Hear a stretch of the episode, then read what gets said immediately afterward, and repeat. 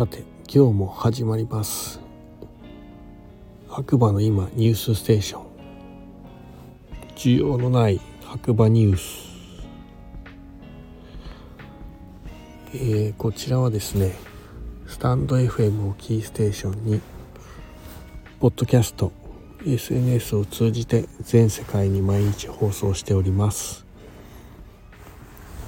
えー、今日はですねえー、東京上野のカプセルホテルのですね自分のカプセルの中からお届けしていますのでちょっと聞き取りづらい場面もあるかと思いますがよろしくお願いします。それではね早速天気予報からいきたいと思います。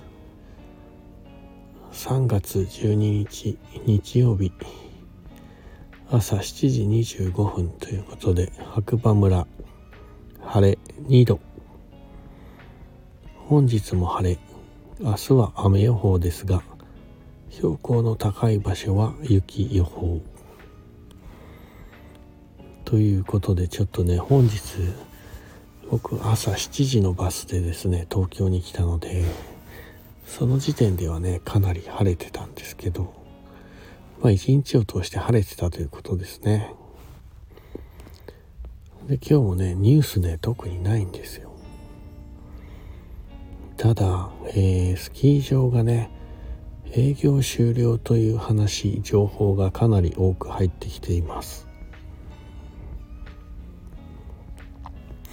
今年はね雪解けが早いので、えー、スキー場のね情報は、えー、皆さんまめにチェックした方がいいかもしれません、えー、まず一つ目。えー、っとですね。白のりの里見中央エリアは3月19日までで終わりみたいです。でコスモ4飯盛ですね。五竜の、えー、アドベンチャーは終了。